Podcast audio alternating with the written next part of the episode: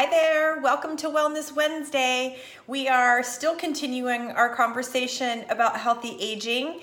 Today's nutrient highlighted is coenzyme Q ten.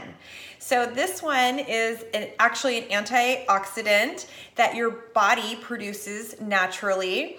And like other nutrients that we've talked about this month, unfortunately, co Q ten levels are known to decrease as we age. So co Q ten is really, it's not only protective against cellular damage, but it also supports energy production, which are both key for healthy aging. You can find small amounts of this nutrients in mainly animal products like, you know, liver and chicken, beef, pork, um, but you could also find it in some veggies, spinach, broccoli, soybeans, and also whole grains.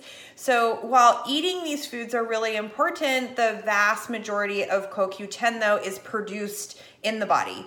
Since this declines as we age, supplementation might be necessary. So be sure to check out our member portal for healthy recipes that include co Q ten foods, but also our store for high quality supplementation.